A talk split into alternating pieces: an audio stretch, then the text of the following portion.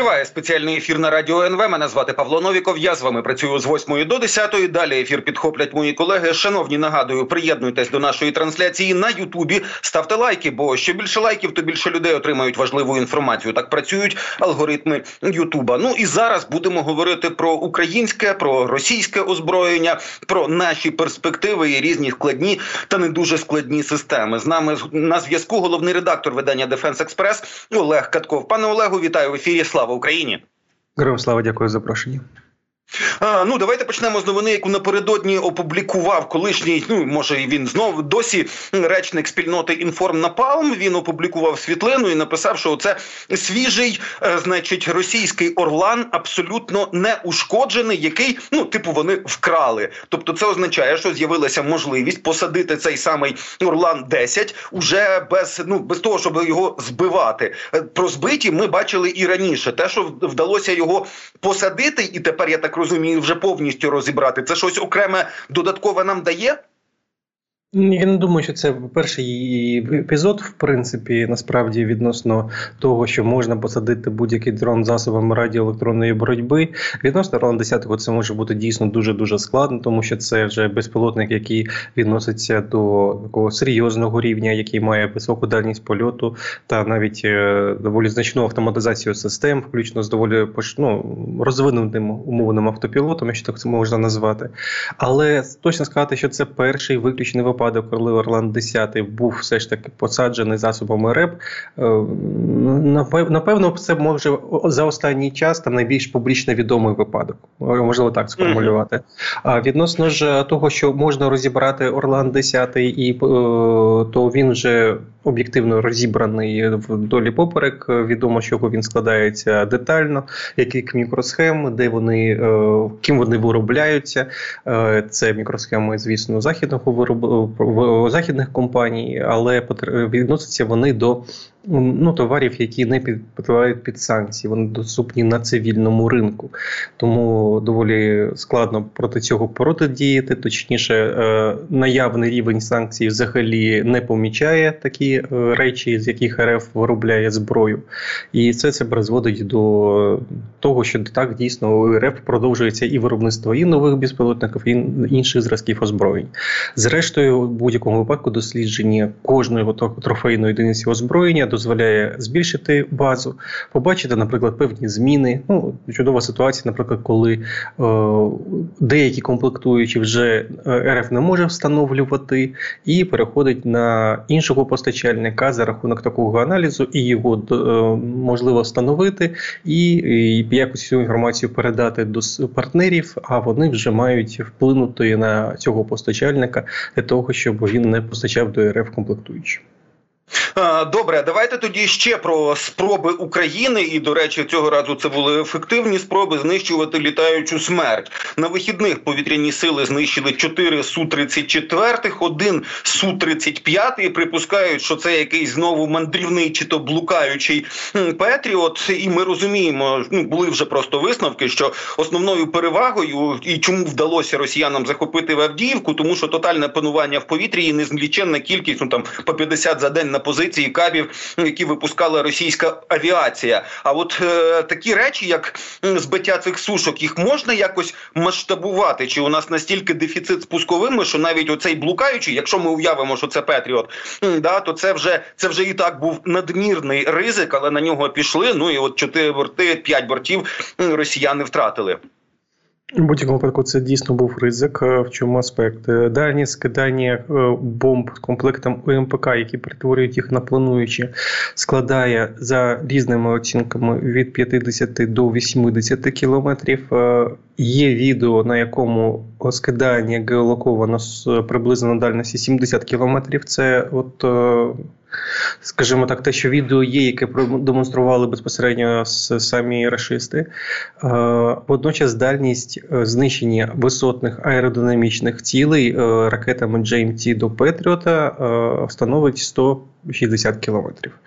Водночас є так ще такий параметр, як No Escape Zone. Тобто, коли запуск зенітної ракети вже е, максимальною гарантією призводить до знищення літака. Це така ситуація, коли літак, який якщо літак потрапляє вороже у зону новоскейп зон, то будь-які його зенітні маневри вже не призведуть до того, що він може просто банально від зенітної ракети втекти. Для GMT цей параметр визначений як 110 кілометрів і. Скоріш за все, от десь приблизно, от, е, тобто, треба розуміти, що 160 це не такий от вогневий рубіж, який гарантує повне знищення. Це означає те, що якщо і літак вороже помітить запуск, то він може просто ну, банально дійсно розгорнутися та втекти від ракети. У 110 це от е, те, що він вже не може. А, І треба розуміти, що Петріо це більш ніж габаритний зенітно-ракетний комплекс, який складається е, з декількох машин, як мінімум. Тобто, навіть якщо уявити, що блукаючий Петріо це не повна батарея, не повний зенітно-ракетний комплекс.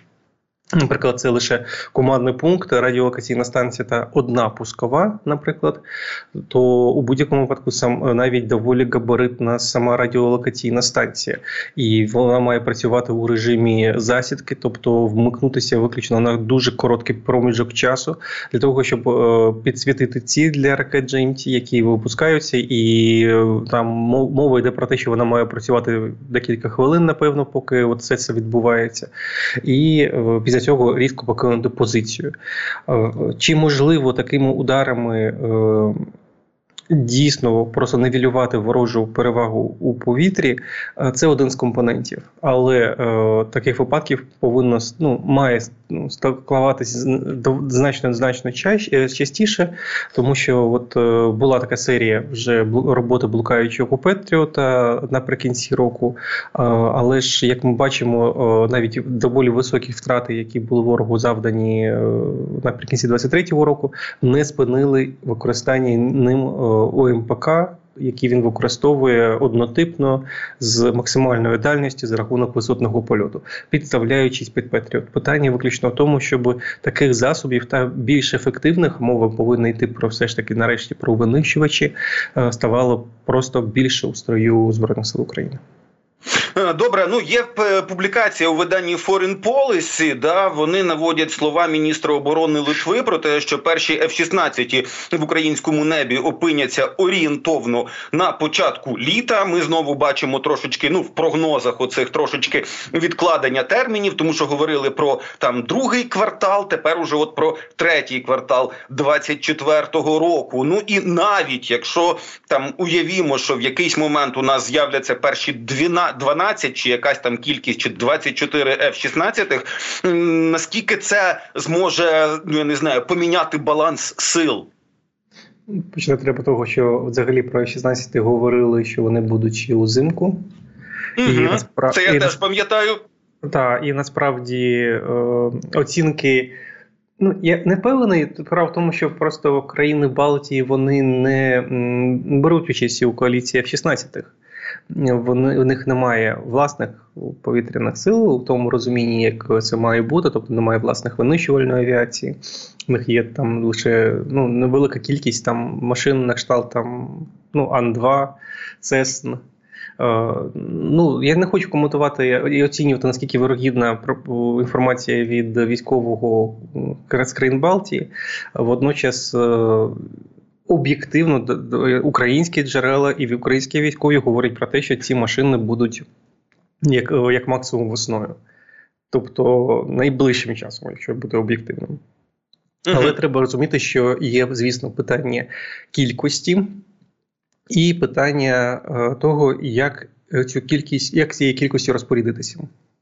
Відносно кількості, то вже оголошено, що мова йде про е, як мінімум дві ескадрилі. Це набагато, тобто 24 машини. Це набагато більше, ніж е, можливо було розраховувати на початку 24-го року. Ну, у першій половині 24-го року взагалом, тому що за найбільш о, такими реалістичними оцінками Україна б отримала десь е, у першій половині 24-го року лише там машин 6, ну максимум 12. Е, максимум до кінця року мова йшла б про три ескадрилі, і це був такий взагалі максимум оцінок. Скільки можна. Зараз там пройшли процеси відносно Нідерландів. Було узгоджено все з приватним покупцем вживаних цих F-16 з Draken International, і була досягнута згода, і навіть ці машини потраплять до України. І там навіть виходить 28 машин, не 24 навіть, тобто трохи більше. І таким чином.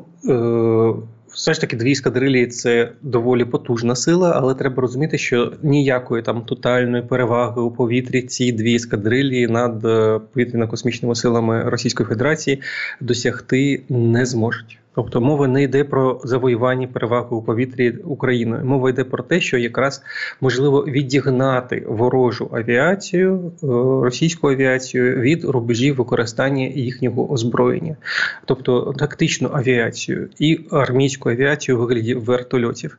Е, це не перевага у повітрі, це просто навілювання пере... зменшення переваги у повітрі е, русні. От і все.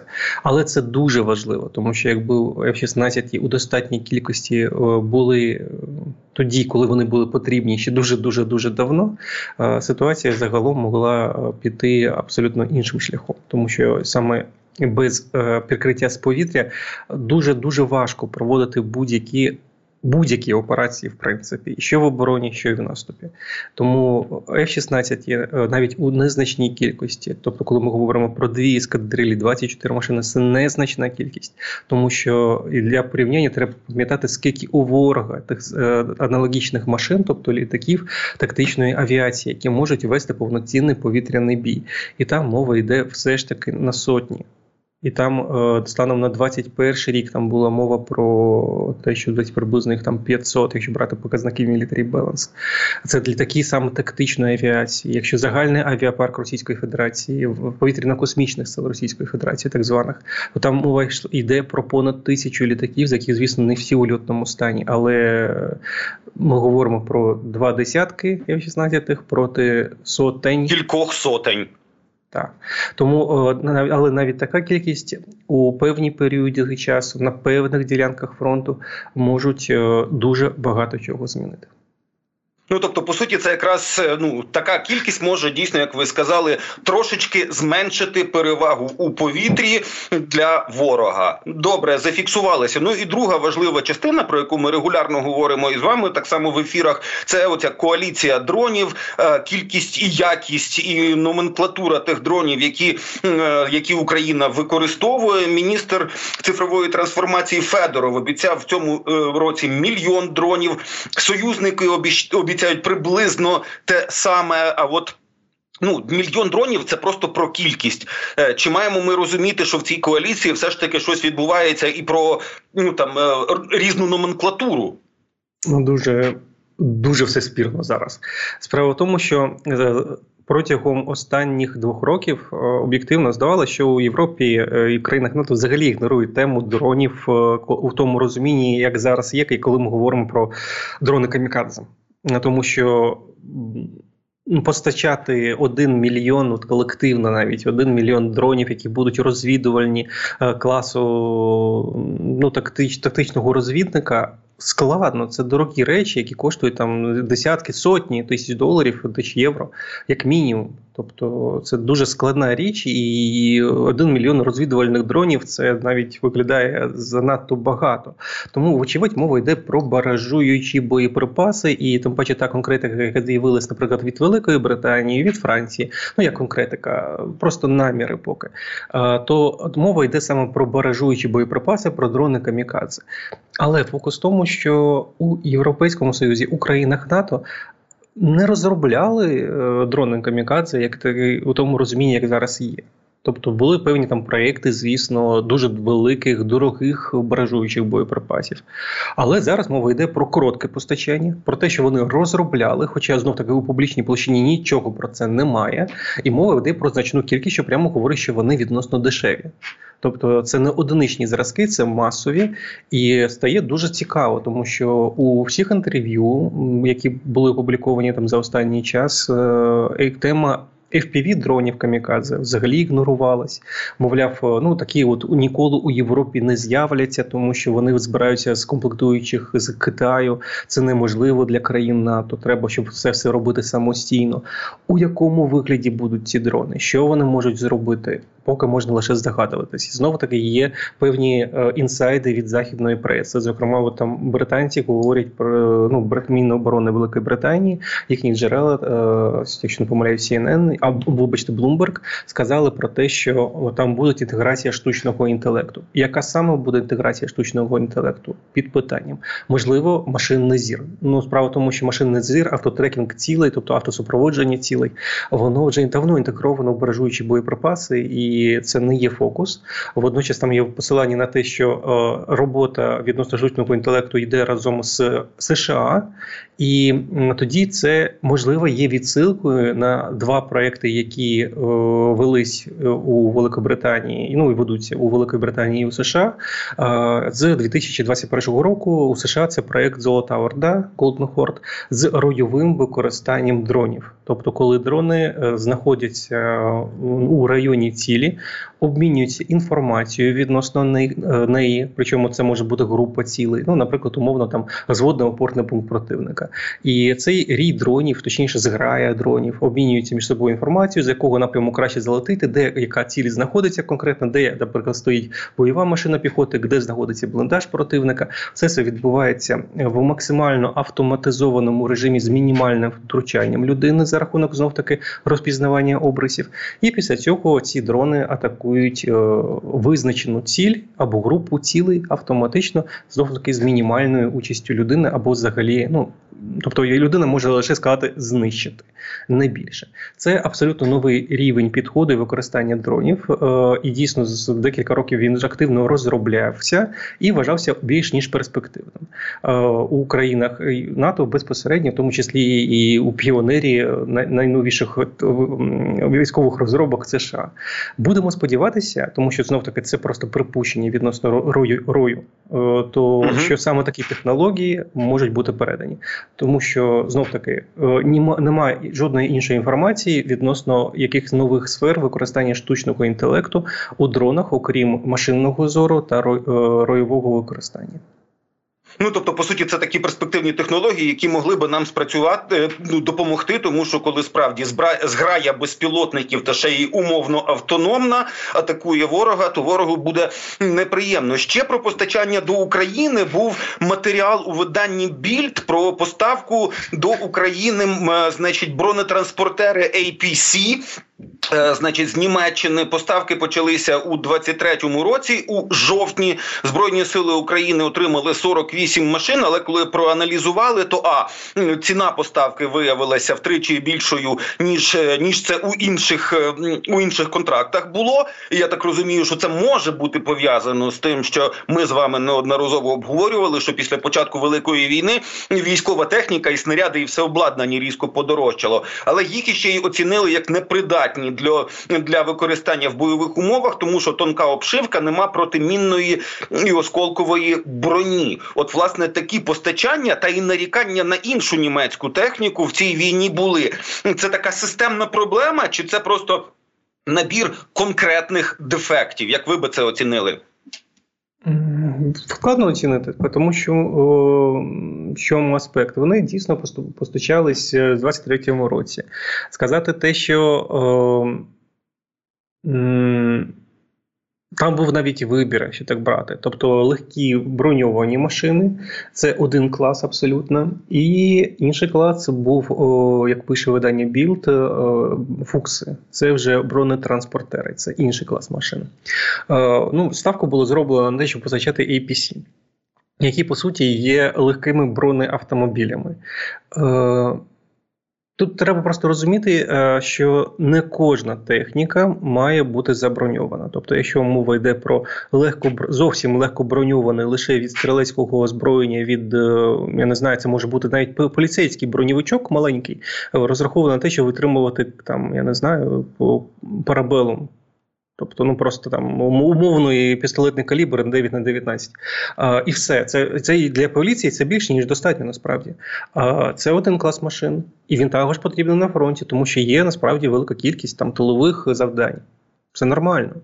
А, І пускати таку машину на передову, звісно, ну можливо, тому що у нас немає іншого варіанту. У нас використовується все, що передають. Ну, тобто, коли треба їхати, то вже поїдеш на то, тому, то що є, тому що катаються по передку і взагалі на неброньованих пікапах. Абсолютно так. І е, тут тому дорікати те, що, мовляв, там е, ну от така от ситуація передали, воно не працює. Ну да, це можливо зараз, тому що знов таки, по-перше, взагалі, якщо брати і бути чесним, то питання е, мрапів, тобто цілого напрямку розвитки бронетехніки, яка була започаткована з через війни малої інтенсивності в Іраку, Афганістані, коли головна задача колісної бронемашини це витримати підрив на фугасі, витримати отримати черги і засідки з легкого автоматичного озброєння, ну максимум з кулемета там 12,7, а, а, а насправді ні. Тобто це от максимум там 7, е, сімкою витримати від ПКМ. Все то.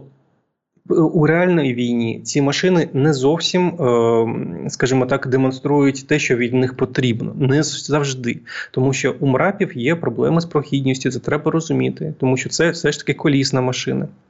Причому вага е, сучасних мрапів е, може спокійно доходити до 13-14 тонн. Це спокійний показник для машини формулою 4 на 4 Для розуміння, це показник ваги БТР 80-го е, з колісною формулою 8 на 8 Колісна техніка Взагалі там ну, є питання, що краще коліса це оперативна мобільність, але не тактична прохідність. Гусениці мала оперативна мобільність, значна тактична прохідність. Великі завжди є що краще, але треба просто розуміти, що о, якщо мова йде про те, що техніка, яка підпадає під легку, надлегку бронетехніку, прошивається уламками, прошивається о, важкими кулеметами. Вона це означає те, що це просто легка бронетехніка. Це інакше не працює. Ну, Це не тому, Якщо що вона бракована, якусь... а тому, що її випускали саме під такі задачі. І те, що так, наші так. захисники змушені її використовувати в більш гарячих умовах. Ну так це просто тому, що іншого в даний момент тут не було. Дуже дякую вам за розмову. Дуже дякую вам за роз'яснення. Головний редактор видання Defense Express Олег Катков був з нами на зв'язку.